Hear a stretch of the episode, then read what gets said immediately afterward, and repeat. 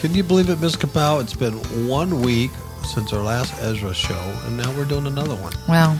Time goes by fast. It does when you're having fun. Mm-hmm. And today's date is June 10th, 2019.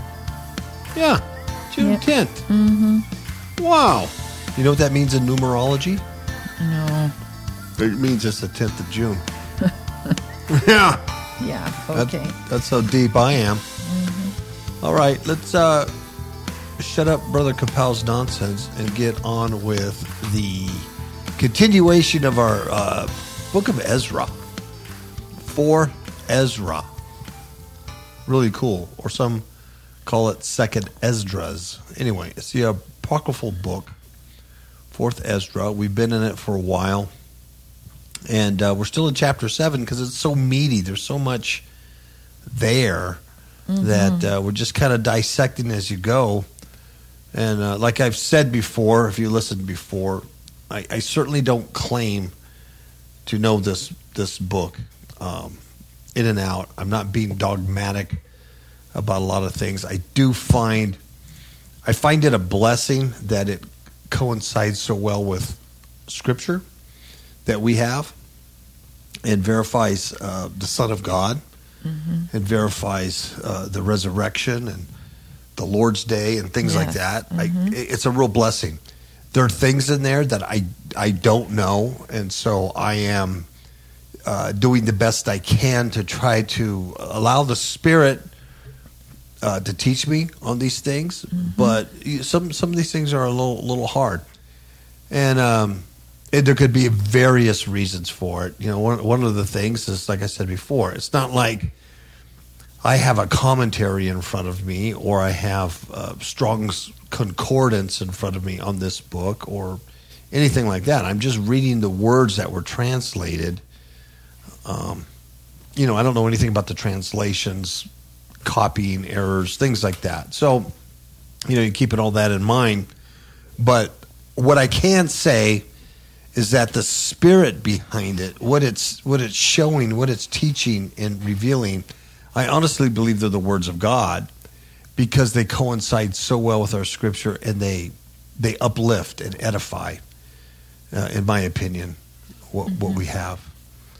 So we're going to continue. Last week we had talked about uh, three prophecies that the ancient Jews knew, and that was the uh, you know those in the 400 year intertestamental period gathering together around Messiah and uh, those who discovered Messiah and his coming. I'm talking about the Essenes, you know these these kind of uh, what they call the religious sects, but the Essenes, and you know the Maccabees and you know all that all those things that are written in the intertestamental period where they discovered uh, and really knew and expected the Messiah and for 400 years. And here comes John the Baptist on the scene and says behold look there's the lamb of God.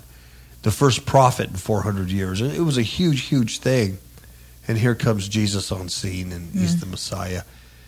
And that was the first prophecy. The second the second thing they knew was that the Messiah was going to die. And we talked about this last week, and it was you know why Jesus always was so always surprised that they didn't know that they couldn't comprehend that the Son of Man had to be given up and uh, be crucified, that, that to fulfill those things that were written about him. And the book, this book here, Fourth Ezra, is one of those books that were written about him. And um, and then the other thing is that all humanity would die, and uh, and I think you know we all know that biblically that there is um, going to be an end of time and an end of this this prison planet we're on this uh, this matrix that was created by Satan and Lucifer as far as society goes and culture and things like that. And there's going to be into it at some point. And uh, you know so the the ancient Jews knew once Messiah came on scene and once he died they would be in those last days and, and here you have the immediacy of the scriptures to always watch and pray and take heed that he can come at any moment because he can. because he can because now you're in that very last throes. There's nothing else to happen but the destruction of humanity. You know. So anyway, here we are today, and uh, you know it appears obviously closer than ever. You know when you look around about the destruction of humanity. I don't think um, God's going to give His glory to a nuclear bomb or to you know World War III or anything like that. Even though those things might be part of the decline, uh, it seems to me from reading Enoch, Jubilees, and you know ancient books, you know biblical accounts that the the judgment's going to come from heaven. It, it sounds to me like the sky literally falls. Yeah. you know um, that it's a cosmological event. You know, I could be wrong. I can't be dogmatic about it, but I don't think God will give His glory to uh, you know Russia or Iran or China, USA, anything like that. so anyway, um, now, Miss Kapow, are we are we going to see God's wrath? No. No, we Praise are not God. appointed to wrath. Are we appointed? Do we have to go through? Do we experience great tribulation? Yes. Yes, testing and trials and the proving ground for God's children is part of us being born into this prison. Mm-hmm. That's that's what we're born into. We don't become Christians and then everything's just hokey dokey and we never have a bit of problems. If that's the case, you're not born again. Being really born again and really following God is a constant you're it's a constant war against your flesh and the spirit. Mm-hmm. Paul wrote about this a lot. It's a constant battle. And that battle, that constant war between our fleshly nature and the Spirit of Christ living in us now produces this tribulation. It produces this great tribulation down here. It produces the great proving and testing of our mettle. That's why Paul says, fight the good fight. Amen. Right? He doesn't- Yes, yes. He doesn't just beat against the air. He doesn't just shadow box. You know, he's he fight run the race. It is something that has to be obtained and strive for. You have to overcome the world, and you overcome through the blood of the Lamb and through your testimony. Mm-hmm. What have you been through? If you've never been through anything, then you're not being tested and you're not born again. It's that's the way it is. Christianity, real Christianity is a testing ground. Yes, it is. And so we know that in those last days that um, certain things were going to happen. You know, and that's part of it. The, the Messiah would die, and then humanity would be uh, wiped out. And we, as Christians, when that that day of the Lord comes and wrath is revealed, we won't be here. Thank you, Lord. You're not you're not appointed to wrath. So don't get all nutted up about wrath. We're not appointed to wrath in any stretch of the imagination. If we were appointed to God's wrath, there would be no need for Christ to redeem us. What is he redeeming us from? His wrath. It's wrath. Yeah. So we're not appointed to wrath. You're going to go through trials and tribulations and proving grounds. Great trials. Great temptations. Mm-hmm. Right? You're going to go through that. You have to go through that. He chastises those who he loves. And if he loves you as a son and as a daughter, you're also an heir to his kingdom. Well, there's no wicked or sorcery or liars or anything that are coming into his kingdom. He's making sure that your garments are white. That's right. It's for your benefit. It's hard. It's not easy. That's why Christ says, pick up your cross and follow me. That's real Christianity, folks. It is. It's not happy, clappy, jingle, jangle. Oh, look at the shiny stuff as you're laying in the crib, you know, sucking on the milk of the word. It, that's not what it's about. Time to man up, grow up, woman up. get mature, look at the deeper things of God, Amen. have eternal mind. It's all about eternity. It's not about down here. This is just a proving ground. All right? So we're not going to experience the wrath. But today we're going to talk about judgment. We're going to talk about the judgment. We're not experiencing the wrath of God. Okay? Amen. We will be judged by for our works, our deeds, our words. Okay? hmm You're not going to experience the wrath of God if you're born again, washed in, in the blood of the Lamb. That's right. Don't let the devil lie to you. Amen. he's a liar. He's a liar. He's a stinking, rotten liar, and there's no good in Satan and Lucifer or anything that has to do with him. There is no truth in him. All right, so I'm going to start this out. We're going to read uh, from. I have no idea. It's uh, 33. I wish I knew, but 30 I'm totally 33. lost as I'm looking at my computer screen. 33. Verse 33. 30. Isn't that a Masonic number? I can't read it. Okay, thank you, Ms. Capel. Mhm. So last week, that's what we talked about. So that brings us up to here, and we stopped at the resurrection. Last week, we talked about the three prophecies that ancient Israel knew. Messiah would die. He'd be revealed, number one. Number two, he would die. The third one is everybody who draws human breath will die. We talked about the world being turned back to its first primeval state, right? Mm-hmm. And that everything that's corruptible will perish. That's your flesh, your skin, your bones. It's corruptible. It's gonna it's gonna perish. When you resurrect, you, it's your body is your body has nothing to do with it. No. Your body's corrupted. It's just like a seed that goes in the ground and then disintegrates and, and breaks up and then it becomes this tree or flower or whatever. hmm That's what how Paul describes it. It goes into the ground corruptible, it comes out something different. That's right. So it's don't think that your your flesh is going to be changed at all. You're going to be changed in a twinkling of an eye. Your spirit, you're going to put on an incorruptible tint, a suit. You won't have a flesh suit anymore. That's your goal. Yes. Immortality, eternal life with God. That's the goal. Not, you know, your your 75 or 80 years that you have down here on the prison planet. That's right. Okay, that's just probation. Um, I know, Paul, you're no fun. What about all the fun to have down here? Well, I don't know what to tell you because I'm waiting to have all my fun in eternity. Okay, so if I'm wrong, then like Paul, I'll say I among men uh, are the most miserable. That's right. So, you know, we'll, we'll see on that day um, who's right or who's wrong. I happen to have faith in, in the words of God, and that's what gives me comfort. That's right.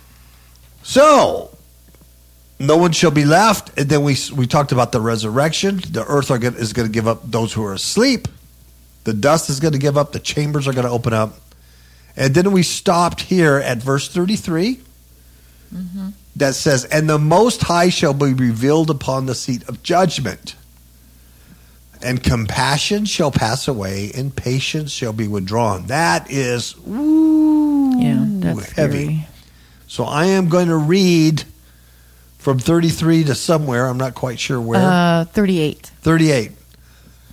so not a whole lot of not a whole lot of verses here, but when we go back and break it down, it's there's Pretty, a, pretty substantial. it's pretty substantial. There's a lot of scripture, a lot of biblical references, and there's a lot of stuff here. It's good stuff. All right. So shall I begin? Yes. Okay. Verse 33 And the Most High shall be revealed upon the seat of judgment, and compassion shall pass away, mm. Ooh.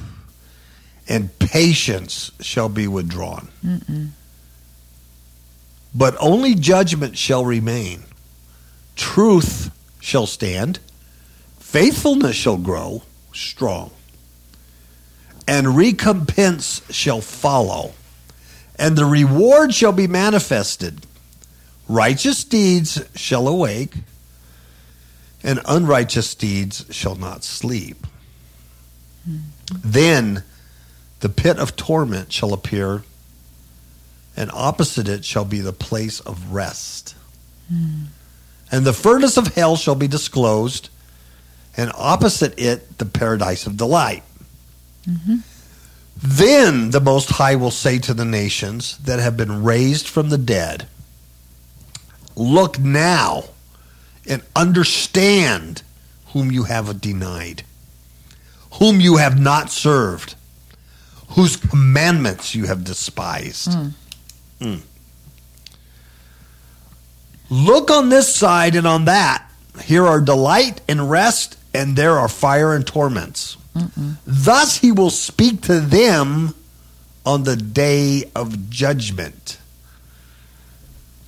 A day that has no sun or moon or stars, or cloud or thunder or lightning or wind or water or air or darkness or evening or morning or summer or spring or heat or winter or frost or cold or hail or rain or dew or noon or night or dawn or shining or brightness or light, but only the splendor of the Most High, by which all shall see what has been determined for them.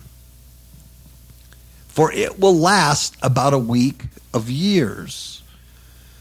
This is my judgment and its prescribed order, and to you alone have I shown these things. Hmm. So that stopped at verse 44. Mm-hmm. Excuse me. And verse 45 we'll pick up next week because then Ezra starts asking questions again, which are great because he asked those questions that, you know, we would want to ask Right. and he's told. So it goes from there. So that's what we're going to focus on today. Praise the Lord. Okay, so like I said last week, we we talked about a Messiah dying when all humanity dies, the uh, resurrection or the live rapture. If you happen to be alive and not dead when all this happens, you're going to be raptured. You're going to be changed in a twinkling of an eye. Not all are going to sleep. See, that's what Paul says. I got I got a mystery to show you.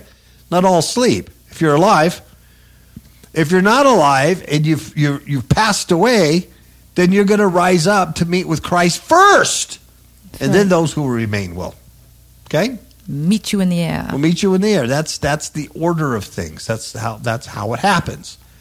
So when the corruptible um, is perished and those who are asleep and uh, everything, that's the resurrection slash rapture if you're alive. And then the Most High shall be revealed upon the seat of judgment, and compassion shall pass away, and patience shall be withdrawn. So this is very heavy because all through the scriptures it talks about the compassion of God, does it not? For God so loved the world that he gave his only begotten Son, that whosoever believeth in him, Yep. right, That's shall right. have eternal life. Uh, there's compassion there. How about his patience? Uh, over and over again, we read scriptures about God's long suffering That's right. towards the sinner. That's why he hasn't, you know, destroyed everything yet. He's long suffering. Well, on the day of judgment, the day the Most High shall be revealed upon the seat of judgment, all that camp, all that compassion, and all that patience are gone. So there's there's there's no uh, unringing that bell. That's why this is important.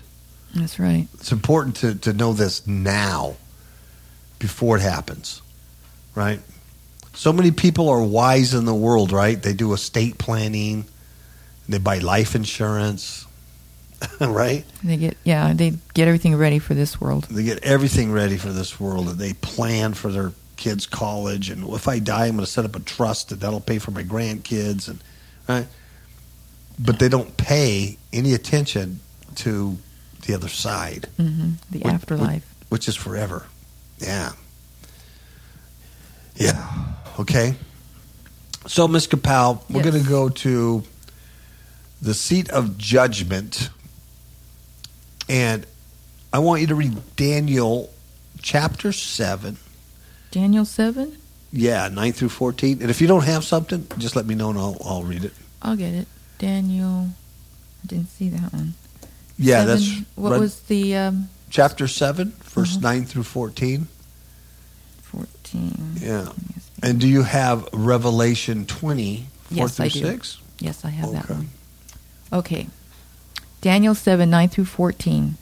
I kept looking until thrones were set up, and the Ancient of Days took his seat. His vesture was like white snow, and the hair of his head like pure wool. His throne was ablaze with flames, its wheels were a burning fire. A fire a river of fire was flowing and coming out from before him. Thousands upon thousands were attending him, and myriads upon myriads were standing before him. The court sat, and the books were opened.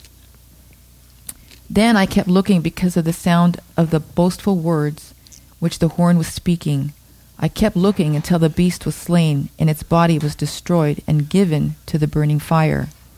As for the rest of the beasts, their dominion was taken away, but an extension of life was granted to them for an appointed period of time. I kept looking in the night visions, and behold, with the clouds of heaven, one like a son of man was coming, and he came up to the Ancient of Days, and was presented before him. And to him was given dominion, glory, and a kingdom, that all the peoples, nations, and men of every language might serve him. His dominion is an everlasting dominion which will not pass away, and his kingdom is one which will not be destroyed. Amen. See, and that goes right with the uh, Most High Mm-hmm. being revealed upon the seat of judgment. This is what Daniel's talking about. Here's another parallel scripture in Revelation 24 through 6. It reads Then I saw thrones, and they sat on them, and judgment was given to them. And I saw the souls of those who had been beheaded because of their testimony of Jesus, and because of the word of God, and those who had not worshipped the beast or his image, and had not received the mark on their forehead and on their hand, and they came to life and reigned with Christ for a thousand years. The rest of the dead did not come to life until the thousand years were completed. This is the first resurrection. Blessed and holy is the one who has a part in the first resurrection. Over these the second death has no power, but they will be priests of God and of Christ and will reign with him for a thousand years. Wow. So you have the Most High is revealed upon the seat of judgment. Right there. Mm-hmm. And compassion shall pass away, and patience shall be withdrawn. And in verse 34, but only judgment shall remain, tru- truth shall stand, and faithfulness shall grow strong. So that's the only stuff that's happening. So you have uh, John 3, 19 through 21. Mm-hmm. And that says, This is the judgment, that the light has come into the world, and men love the darkness rather than the light, for their deeds were evil. For everyone who does evil hates the light, and does not come to the light for fear that his deeds will be exposed. But he who practices the truth comes to the light so that his deeds may be manifested as having been wrought in God. So that's the truth. Only truth shall stand. So those who come to the light are going to stand. That's the only thing that's going to stand. Um, and faithfulness shall grow strong. So you have Luke 12, 42 through 46. And that reads, And the Lord said, Who then is the faithful and sensible steward, whom his master will put in charge of his servants, to give them their rations at the proper time? Blessed is that slave whom his master finds so doing when he comes. Truly I say to you that he will put in, in charge of all his possessions. But if that slave says in his heart, My master will be a long time in coming, and begins to beat the slaves, both men and women, and to eat and drink and get drunk, the master of that slave will come on a day when he does not expect him, and an hour he does not know, and will cut him in pieces and assign him a place with the unbelievers. See, there's no compassion or patience left at that point. Uh, only faithfulness, truth and faithfulness are going to stand strong. So it behooves us to understand what, what the truth is And uh, Ms. Cabell, you can answer this. Jesus is the The way, the truth, and the life. So there's your truth right there. It's Jesus Christ of Nazareth, the Son of the Most High. He's the only way to the Father, and He's the only truth, and He's the only life. So that's what we all have to abide in in order to stand on that day. Faithfulness in that. All right? All right, verse 35. And recompense, that means, you know, a war you know, being uh, paid back, shall follow. And the reward shall be manifested. Righteous deeds shall awake, and unrighteous deeds shall not sleep, which basically is the same thing. um, and then we have, Second Thessalonians. beautiful. Second Thessalonians chapter 1 verses 3 through 11 and it reads We ought always to give thanks to God for you brethren as is only fitting because your faith is greatly enlarged and the love of each one of you toward one another grows ever greater therefore we ourselves speak proudly of you among the churches of God for your perseverance and faith in the midst of all your persecutions and afflictions which you endure this is a plain indication of God's righteous judgment, so that you will be considered worthy of the kingdom of God, for which indeed you are suffering. For after all, it is only just for God to repay with affliction those who afflict you, and to give relief to you who are afflicted, and to us as well, when the Lord Jesus will be revealed from heaven with his mighty angels in flaming fire, dealing out retribution to those who do not know God and to those who do not obey the gospel of our Lord Jesus. These will pay the penalty of eternal destruction away from the presence of the Lord and from the glory of his power, when he comes to be glorified in his saints on that day and to be marveled at among all who have believed, for our testimony to you was believed. Mm. To this end also we pray for you always, that our God will count you worthy of your calling and fulfill every desire of goodness and the work of faith with power. There's a lot there. hmm That's huge. But you have the uh, rewards right there, and you also have compassion and patience ended right there. But you also have the the element that um, there's there's some hardship involved in this. That the that the persecutions that Paul was talking about is a judgments from God in order to build these people up so they make it. That's right. So all That's the called elements as are con- discipline. Yeah, discipline. You're being you're, you're being um, molded. You're on the potter's wheel, and uh, so all those elements are really there in, in Paul's writings on this. Um, which which a lot of this is different than what you're hearing today on a lot of the jingle jangle churches and happy clappy, you know, uh, stuff. You know that there's nothing in there about you know how many worship services you went to and you know how you cried during this song or how good the worship band was. There's nothing in there about that. It's all about um, Being faithful Being to His faithful. word. yeah, and being tested and tried and, and, and being found worthy on that day. Amen. That that's what it's at. It's not this this isn't religion in any stretch of the imagination. This is a real lifestyle. Um and then verse 36 then the pit of torment shall appear. So we have the most high being revealed on the seat of judgment. Uh, only truth and faithfulness are going to remain. The rewards are going to be manifested both to the righteous and to the unrighteous. And after all this, these, these are just big overview pictures here, man. They're, you know, the, that, that God's given Ezra through the angel. Then the pit of torment shall appear. See, this is after judgment. The pit of torment shall appear. And, but opposite of that torment, that pit is a place of rest. Amen. Uh, where do you want to go? Torment or rest? Rest. Yeah. Anybody in their right mind would say rest. And the furnace of hell shall be disclosed. And opposite it, the paradise of delight. All right? So uh, you might think, well, that's that's odd. If you ever read Enoch, uh, you'll see where Enoch is taken and showing the, these these chambers, and he's shown places of like paradise, uh, where righteous souls were kept, and in places of torment, and there was a gulf between them, a gap, and there, was, there were different places. Uh, and then we read in Luke where Jesus was talking about, uh, you know, the bosom of Abraham in paradise. Also on the cross when the thief um, confessed him, he says, "Today you'll be with me in paradise."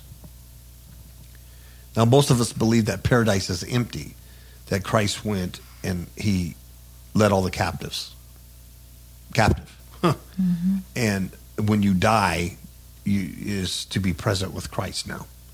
You know, you don't have your eternal body yet till the resurrection, but that your your spirit is with Christ.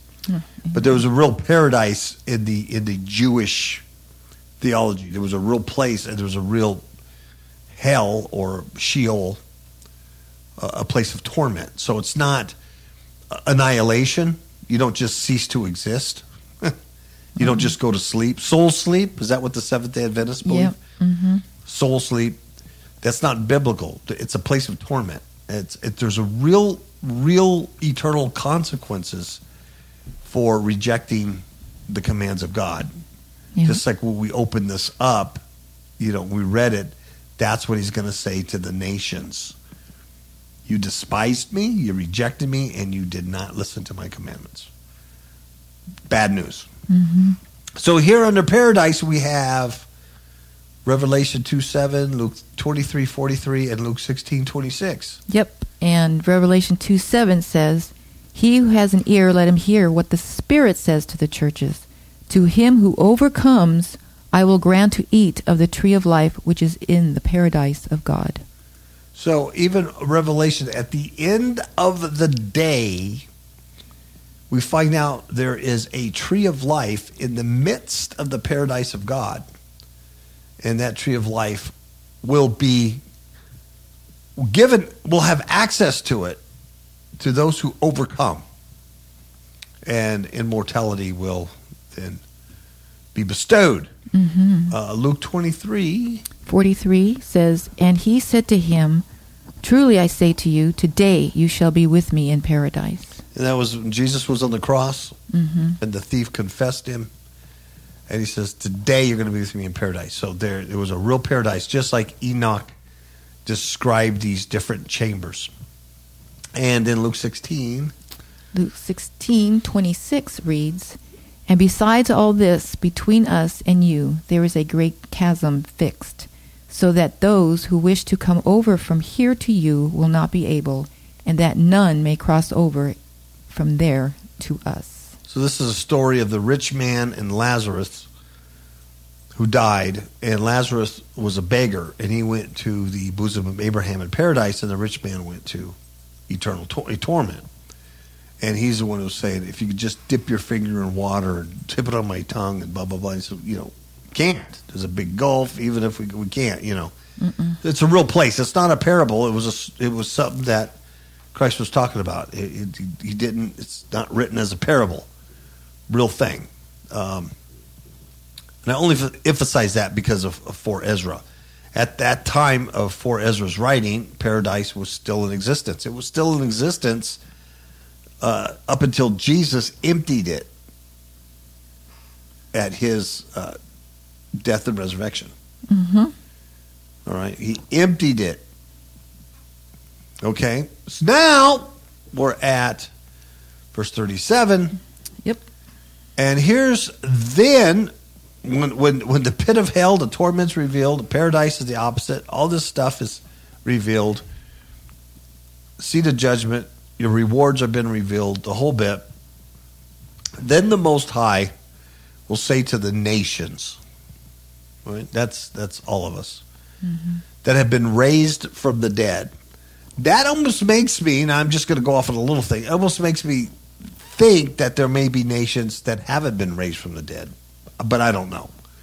But then the Most High uh, will say to the nations that have been raised from the dead, "Look now and understand whom you have denied." Ooh, mm-hmm. ouch, mm-hmm. ouch. Mm-hmm. whom you have not served and whose commandments you have despised. Oh dear God. Basically, he's like, look at me now. That now, now I want you to understand. So this whole bit about, you know, you die and then you know now you receive all this knowledge that you didn't get down here and all this stuff. Um, you learn it down here, and there's there's no denying that these people uh, won't know what he's talking about. You know, he says, "Look now and understand. It's me. I'm the one you denied, that you refused to serve, and you despised anything I said." And they're going to know exactly uh, who, who he is. That's a, that's a horrible day, is it not? it is. Uh, so the scriptures for that, Miss Capel, Is Matthew 25 verses 41 through 46, and that reads, "Then he will also say to those on his left, Depart from me, accursed ones, into the eternal fire which has been prepared for the devil and his angels. For I was hungry, and you gave me nothing to eat. I was thirsty, and you gave me nothing to drink. I was a stranger, and you did not invite me in, naked, and you did not clothe me, sick and in prison, and you did not visit me. Then they themselves also will answer, Lord, when did we see you hungry or thirsty or a stranger, or naked or sick or in prison, and did not take care of you? And then he will answer them, Truly I say to you, to the extent that you did not do it to one of the least of these, you did not do it to me. These will go away into eternal punishment, but the righteous into eternal life. well, it's a, it's a it's a picture here of what Ezra was talking about. because even even here, uh, be, prior to what Miss Capel just read, there's a, there's a point where he's separating the sheep and the goats, hmm the goats being the nations. Yeah. Yep. So it's right on uh, the Matthew. 22, 37 through 40 reads, And he said to him, You shall love the Lord your God with all your heart, and with all your soul, and with all your mind.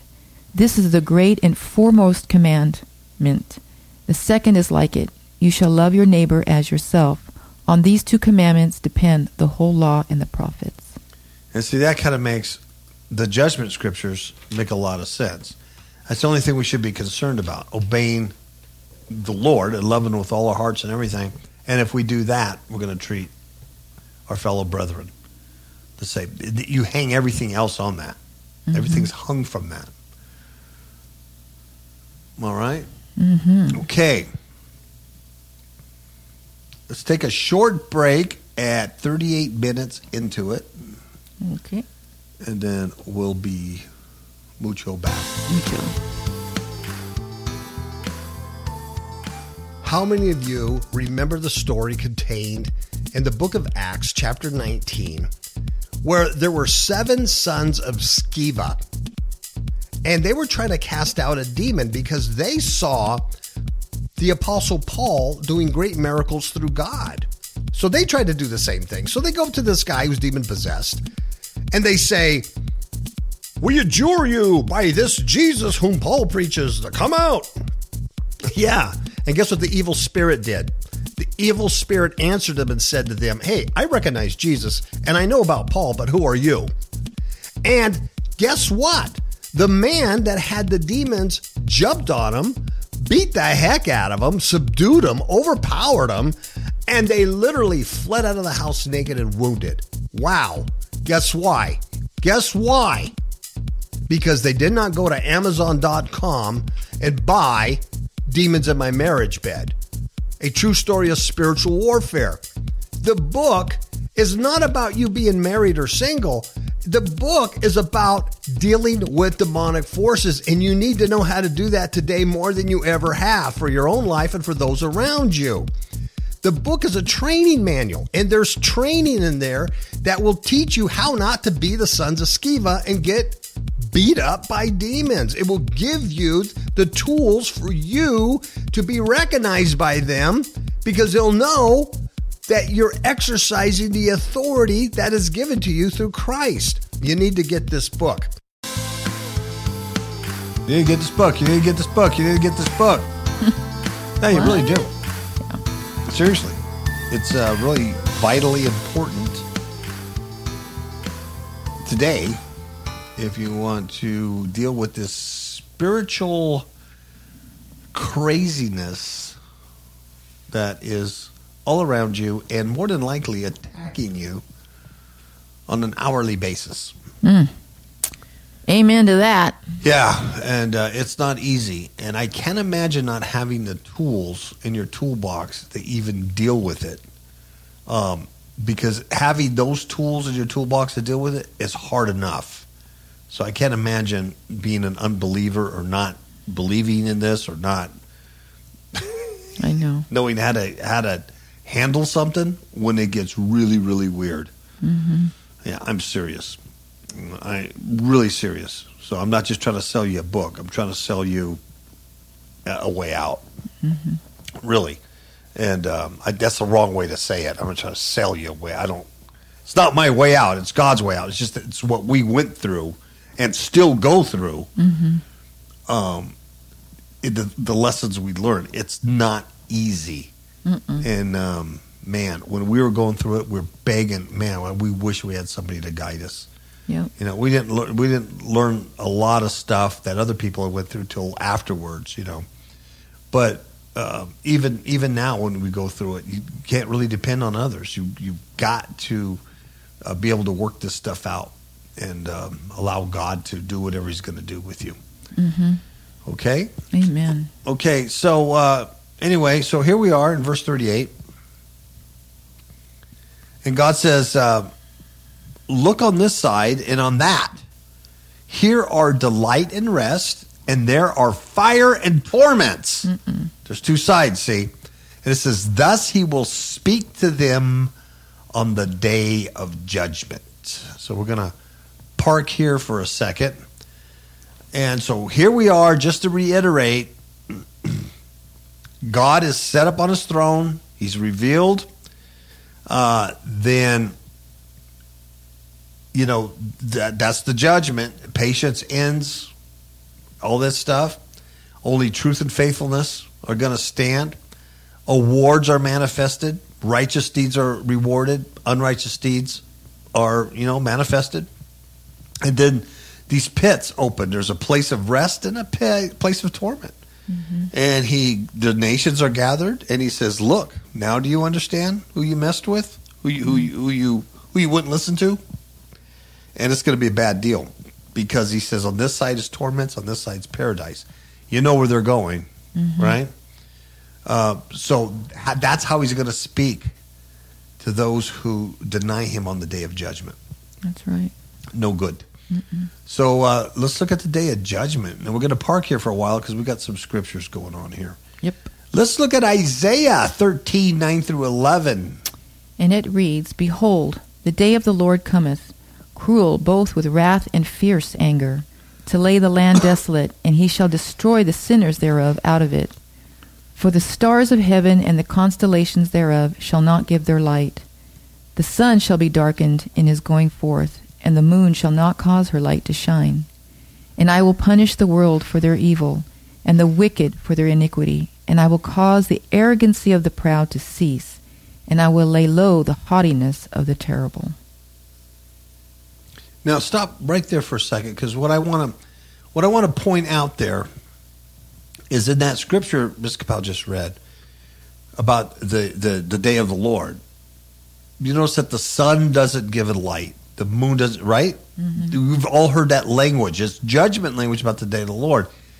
So I want to remind you that from verse 39 um, onward in Ezra, it says about a day of judgment. It says a day that has no sun or moon or stars. Cloud, thunder, lightning, wind, water, air, darkness, evening, morning, summer, spring, winter, frost, cold, hail, rain, dew, noon or night, dawn or shining brightness or light. Doesn't have any of that stuff you're used to experiencing on this planet or this flat earth.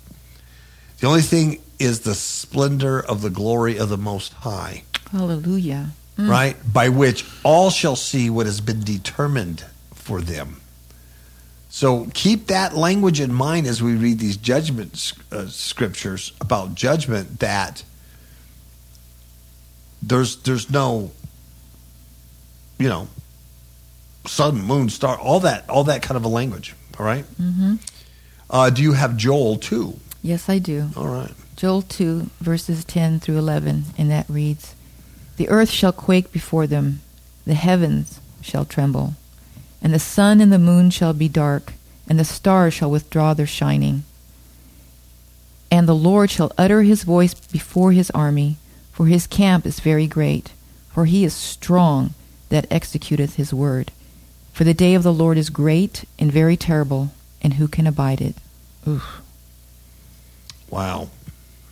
And then we got Joel 3. 3 14 through 16 says, Multitudes, multitudes in the valley of decision, for the day of the Lord is near in the valley of decision. The sun and the moon grow dark, and the stars lose their brightness. The Lord roars from Zion and utters his voice from Jerusalem, and the heavens and the earth tremble. But the Lord is a refuge for his people and a stronghold to the sons of Israel. Once again, you have uh, moon, darkened moon, sun, moon darkened, and no shining stars Mm-mm.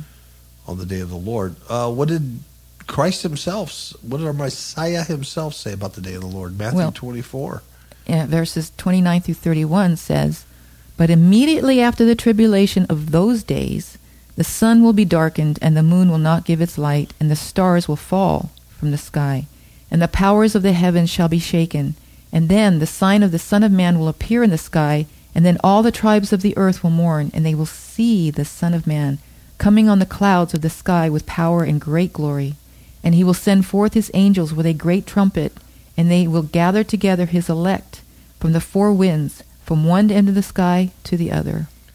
Okay, so you see the Ezra writing in the words of Christ. And so mm-hmm. let me say that Christ is saying immediately, immediately after the tribulation of those days. What days is he talking about? What are those days?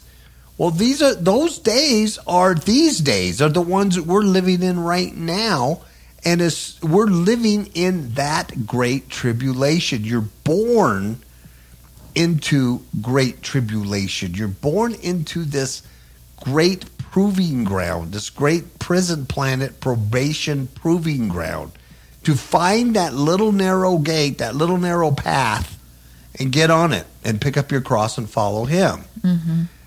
After this ends, after this proving ground ends, the day of the Lord comes, immediately after that that period that we live in now, then the sun's going to be darkened, the moon shall not give her light, and the stars shall fall from heaven. Because the powers of heaven are going to be shaken. Mm-hmm. You understand that? Are we going to see that? I don't know. Probably so. We're probably going to see that because Jesus then has the appearing of the Son of Man in heaven, and then he has all these nations we've been talking about mourning. Mm-hmm. Now they're like, holy moly, holy cow, what's, oh wow, we messed up. Because they're going to see the Son of Man coming mm-hmm. in heaven with a lot of power and a lot of glory. Mm-hmm. Then Christ says, then, then he's going to send his angels. He's going to gather all the elect up from the four winds of heaven to the other. Now, if we're in heaven, you know, you- you're probably already deceased. Hmm. If you're on earth, you're going to be gathered up because you're still alive. So those who are still alive immediately after this great tribulation ends, in those days when that happens, they will see a dark sun and dark moonlight. That's why if it's a cosmological thing, like big big old mountain asteroid, you know, hits the earth, yeah, it's gonna it's gonna cause everything to go dark.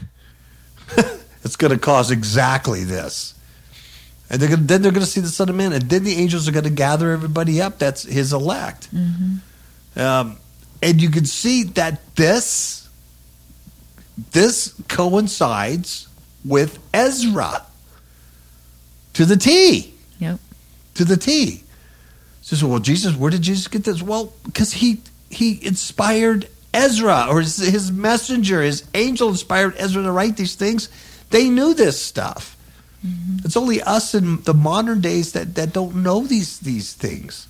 So we're we're running around with Bible prophecy, making things up, filling in the gaps when the gaps have already been filled for us.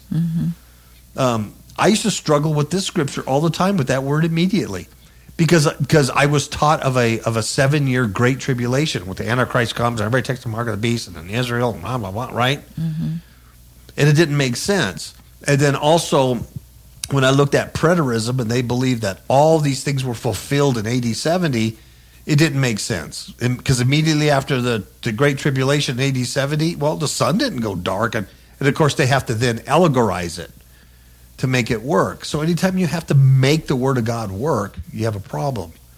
Uh, it's plain and simple here when you understand the Jewish thinking behind it for centuries Right. prior.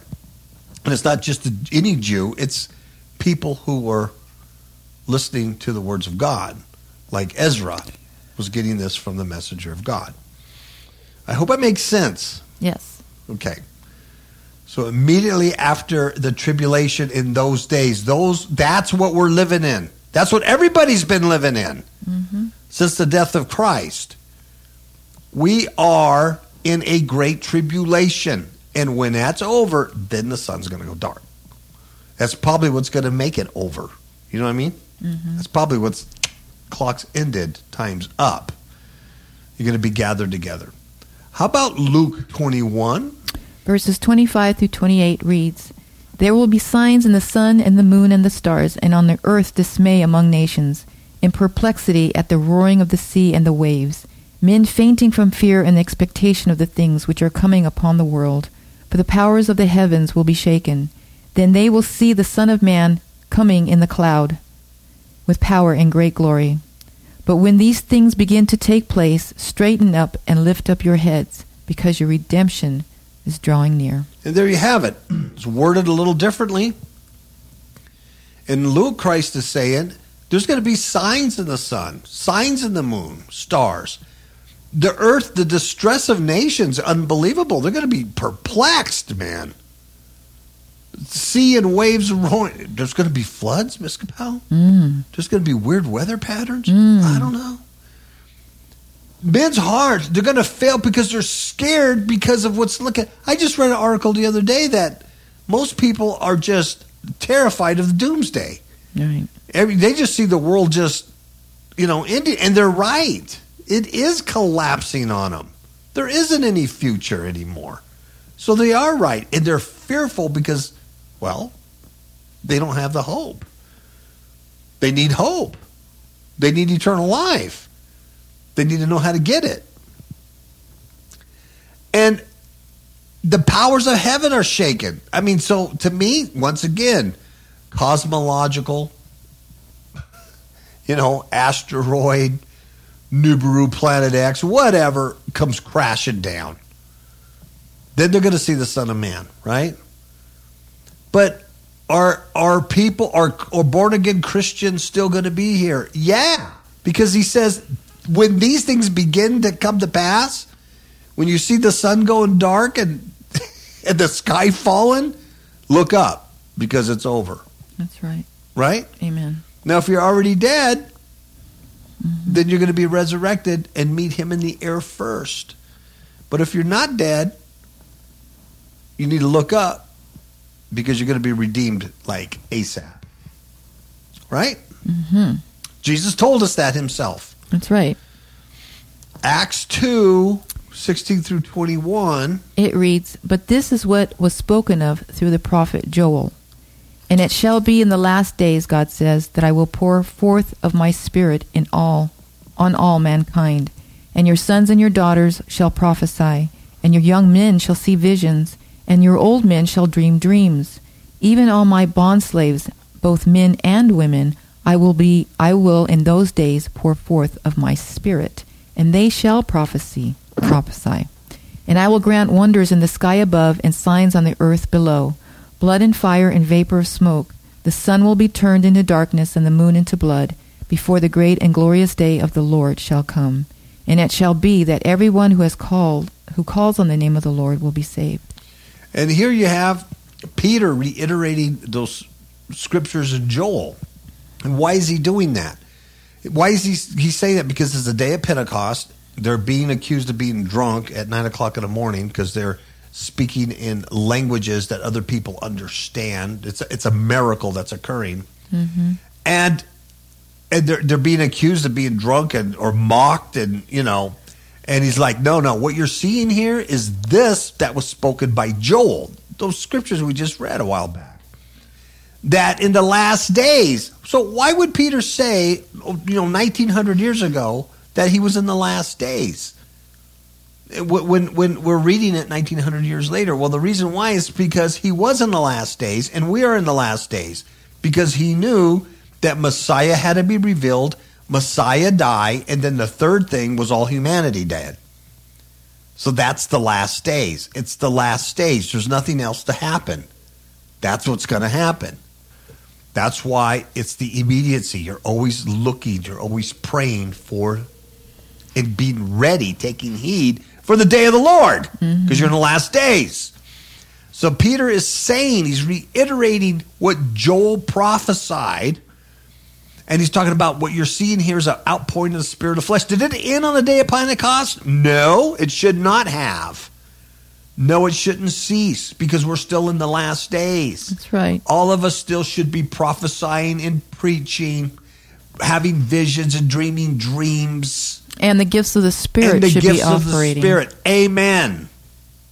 Amen. Because we're still in the last days, closer now than Peter was. And when this happens, then it says, "And I will show wonders in heaven above." So, you, so the people alive are going to see this fire and blood, smoke. They're going to see the sun turn into darkness and the blood and the moon. Why? When? Before. Before that great and notable day of the Lord come. You're going to see it before he comes. Mm-hmm. Then it'll come to pass that whosoever shall call on the name of the Lord shall be saved. Amen. And I believe that that means whoever has called on the name of the Lord shall be saved. Or at that time, they, see it and they go, wow, what grandma told me was true. Mm-hmm. They can still repent. After that, there's no more. All right? All right. Acts 2. Okay, so now we got Revelation 1, 12 through 17. Then I turned to see the voice that was speaking with me, and having turned, I saw seven golden lampstands. And in the middle of the lampstands I saw one like a son of man, clothed in a robe reaching to the feet, and girded across his chest with a golden sash. His hair, his head and his hair were white like white wool, like snow, and his eyes were like a flame of fire. His feet were like burnished bronze, and when it had been made to glow in a furnace, and his voice was like the sound of many waters. In his right hand he held seven stars, and out of his mouth came a sharp two edged sword, and his face was like the sun shining in its strength. When I saw him, I fell at his feet like a dead man. And he placed his right hand on me, saying, Do not be afraid, I am the first and the last. I just, you know, I wanted to to show how Christ is going to appear, how he looks, and the fear that that men would have, like John did. He fell dead when he saw him. Um, and this is Christ, because Christ he, he identifies himself. I am the first and the last. Okay, so I, I wanted I wanted this in here. So when when you think about Christ appearing in the clouds on the day of the Lord, and all the nations seeing the Son of Man, I want you to think of that picture here. what he what he looks like in the fear. you know, of course, for us, we're like, wow, that's our redemption. Amen. Uh, I got, They're, I got do- they're getting activity. exciting. Yeah. they're getting excited. Yeah. Okay, Revelation 6, 12 through 17. And it says, I looked when he broke the sixth seal, and there was a great earthquake, and the sun became black as sackcloth made of hair, and the whole moon became like blood, and the stars of the sky fell to the earth, as a fig tree casts its unripe figs when shaken by a great wind. The sky was split apart like a scroll when it is rolled up, and every mountain and island were moved out of their places. Then the kings of the earth and the great men and the commanders and the rich and the strong and every slave and free man hid themselves in the caves and among the rocks to the mountains. And they said to the mountains and to the rocks, Fall on us and hide us from the presence of him who sits on the throne and from the wrath of the Lamb, for the great day of their wrath has come. Who is able to stand? Wow.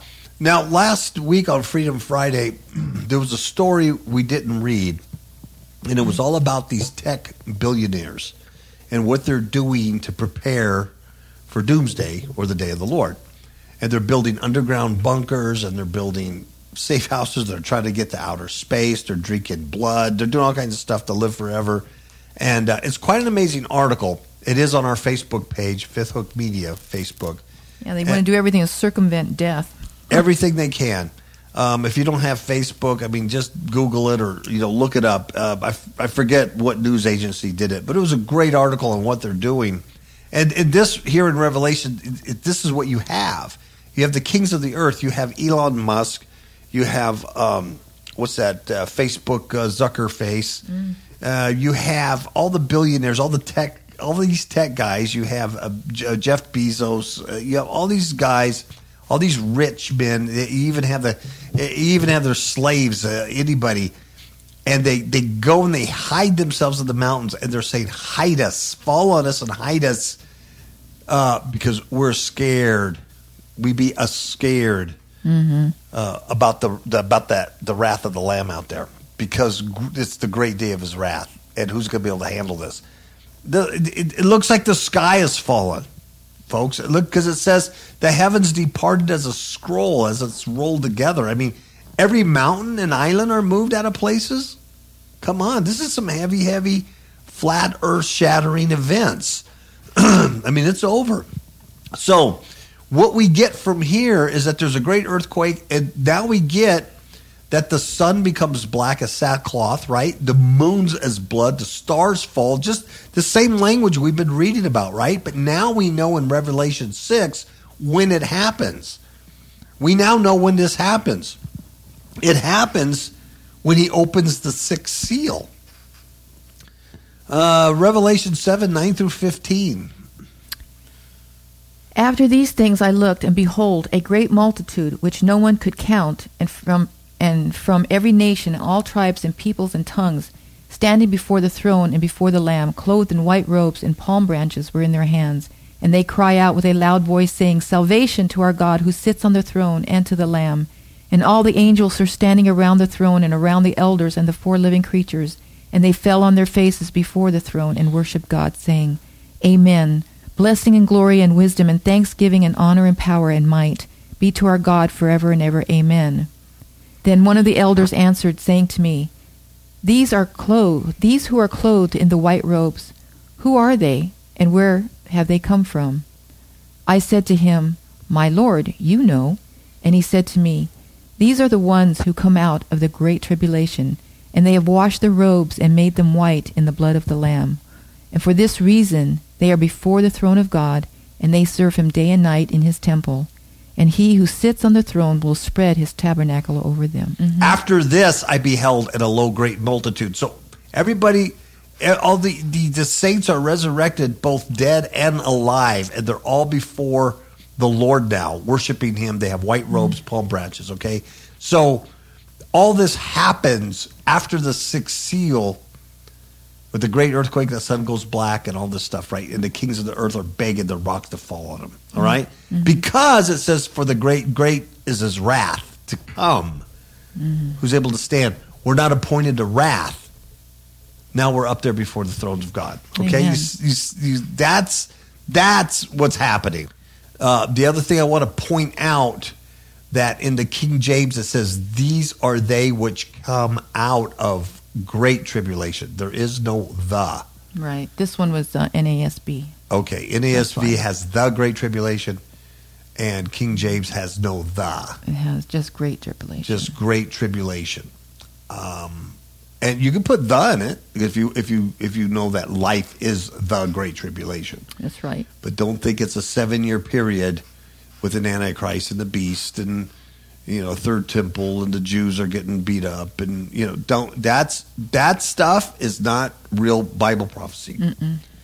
In fact, if you've listened closely to everything we've we've talked about here in this whole Ezra s- series, none of that nonsense comes into play.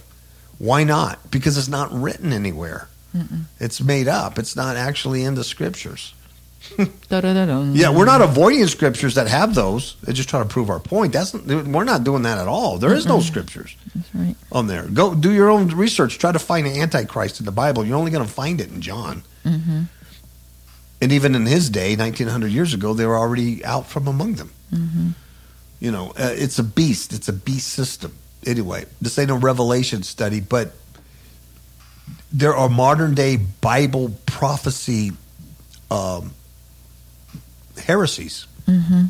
for false doctrines that have been ingrained in us um, from probably the Darby Bible on, probably from the late 60s, 70s on, certainly the 80s.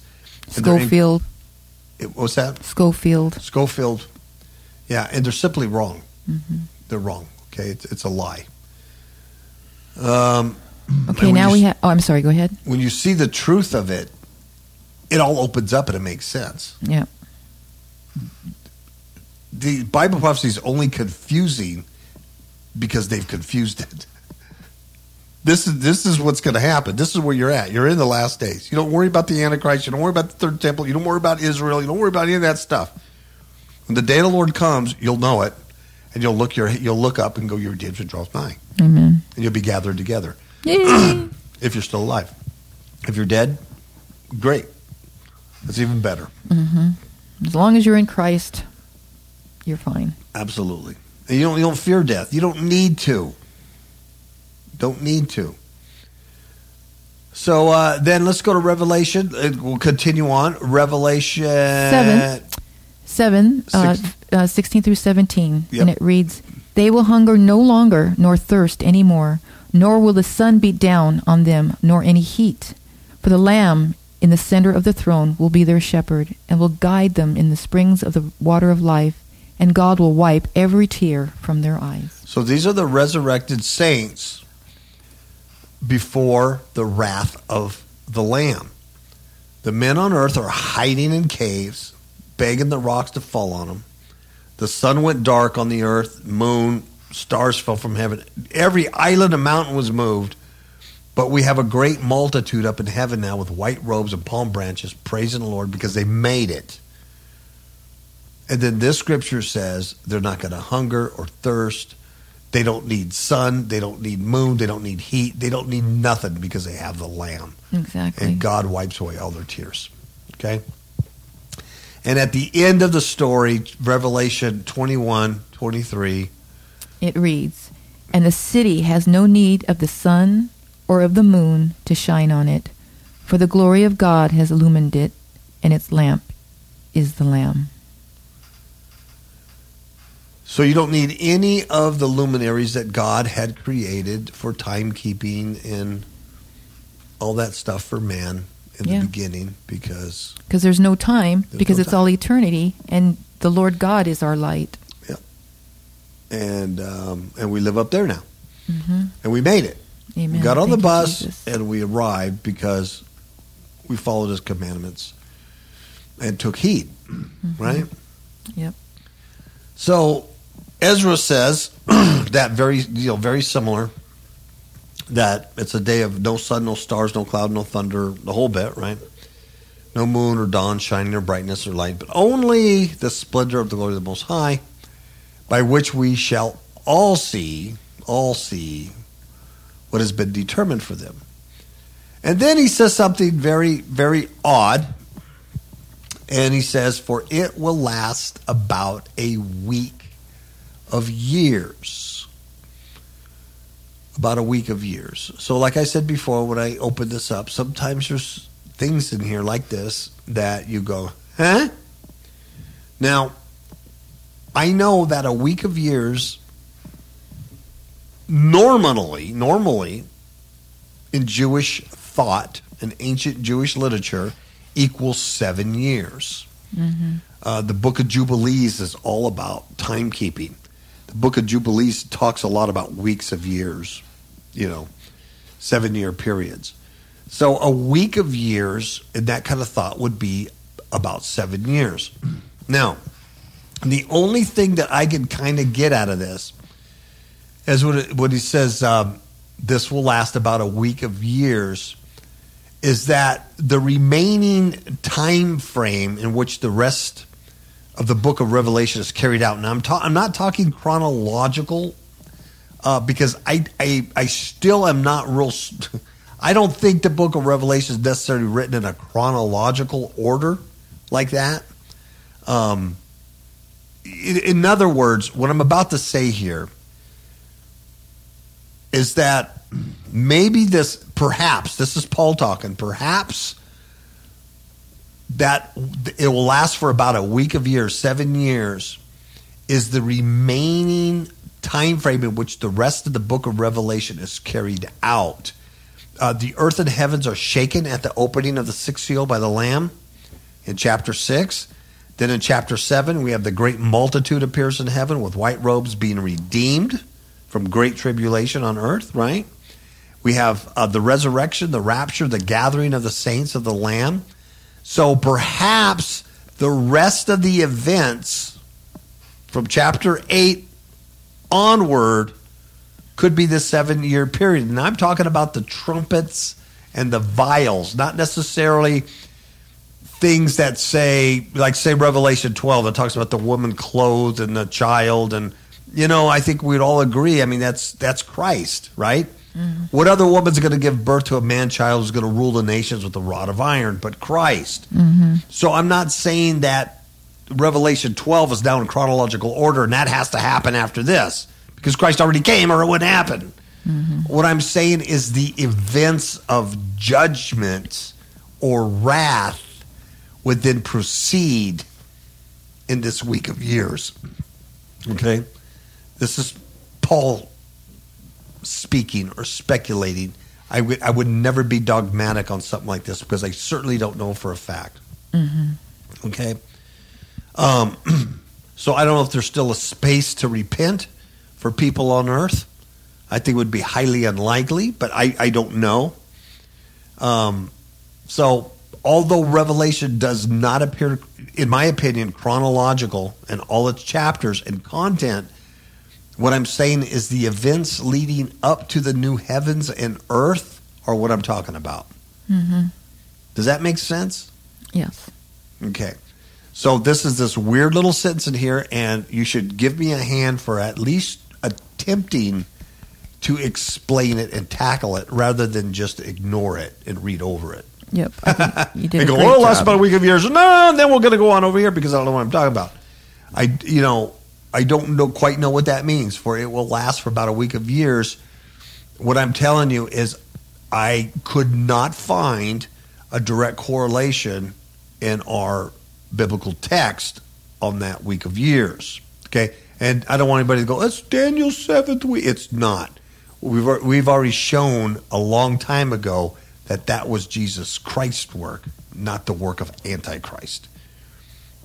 In that seven year period, when the covenant was broken, he broke the old covenant and he made a new covenant in his blood.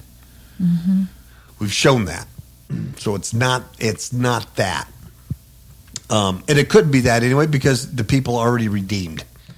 Um, so I I think, in my opinion, it is the continuation of events that are leading up to the ultimate New Jerusalem and New New Earth. That's just me. Um, so in verse 44, and we'll end here, it says, This is my judgment and its prescribed order. And to you alone have I shown these things. Um, and I think uh, I think that's it. And then so next week we'll start at verse 45. Yes, we'll start at verse 45 next week um, because this ends with the angel, God's messenger, telling Ezra, This is the prescribed order. This is how it's going down. I'm not confusing you. This one, two, three, four. and I've only told you these things. So he writes it down, and obviously, we have it. Other uh, uh, Jews, ancient Jews, had it, and because of this, they anticipated and aligned with uh, their Messiah appearing, you know, in that uh, intertestamental period. All right. And then we'll go on from there, and uh, Ezra starts asking questions next week, and we'll follow him on these things and continue to dig in. All right? Amen. So I think that's been a blessing, and I think it's, it clarifies a lot of stuff. mm-hmm. Uh, at least to me, it clarifies a lot of things.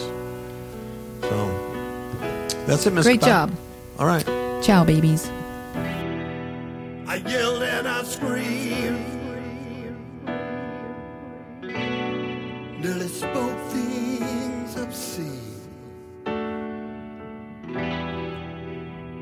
All just to get your attention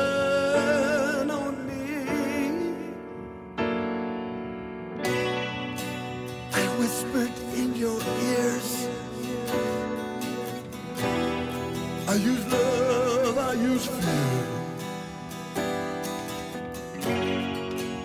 All just to get you. You